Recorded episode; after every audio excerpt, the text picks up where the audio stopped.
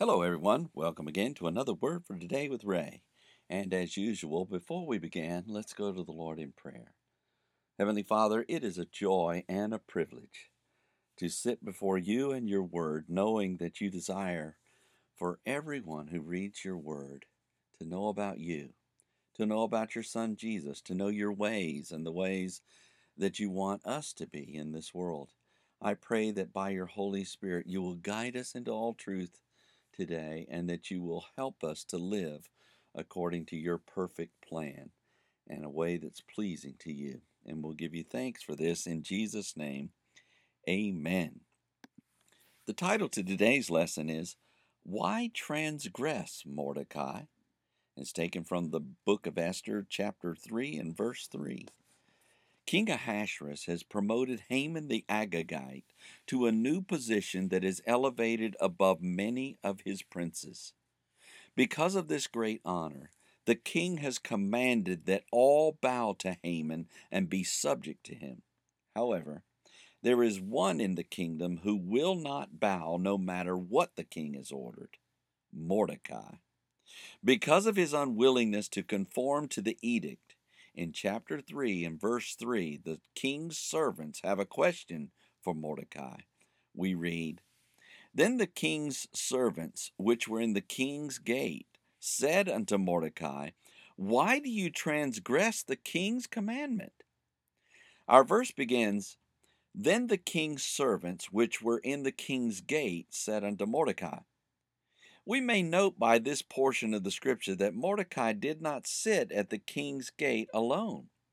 There were others with him, and the, these were also servants to the king. This becomes an interesting fact as we learn about the peer pressure to conform that must have been toward Mordecai. The verse continues, Why do you transgress the king's commandment? The idea behind the word transgress is to pass over, cross, cross over, to march over, or to go over as though ignoring. In other words, Mordecai acted as though the law was not ever established. He had such a disregard for the law of the king to bow before Haman that it was as if it had not even been there. The other servants, with an accusing tone and more of a statement question, asked him why he would not obey the king. The implication is that he should obey the king, but nonetheless, their influence fell on deaf ears. In chapter 5 of the book of Acts of the Apostles, in verses 27 through 29, we read of a similar law of man that was contrary to God's law. We read, and when they brought him, they set him before the council. And the high priest asked him, saying, Did not we straitly command you that you should not teach in this name? And behold, you have filled Jerusalem with your doctrine, and intend to bring this man's blood upon us. Then Peter and the other apostle answered and said, We ought to obey God rather than men.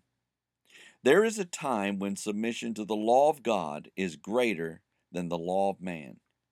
For Peter and the apostles, the presentation of the gospel was a higher law than man's law to stop speaking in Jesus' name. For Mordecai, the law of God which said, You shall have no other gods before me, meant giving homage to any man would be a violation of that law. Mordecai stood firm, and even though he was being cajoled to conform, Mordecai was faithful to God.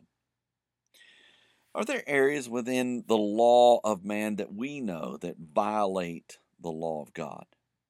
Do we stand firm against them as Mordecai? Or do we conform to the outside influences? 2 Timothy chapter 3 and verse 13 says, But evil men and seducers shall wax worse and worse, deceiving and being deceived which means there may be more and more opportunity to stand resolved to keep the law of God rather than the laws of man.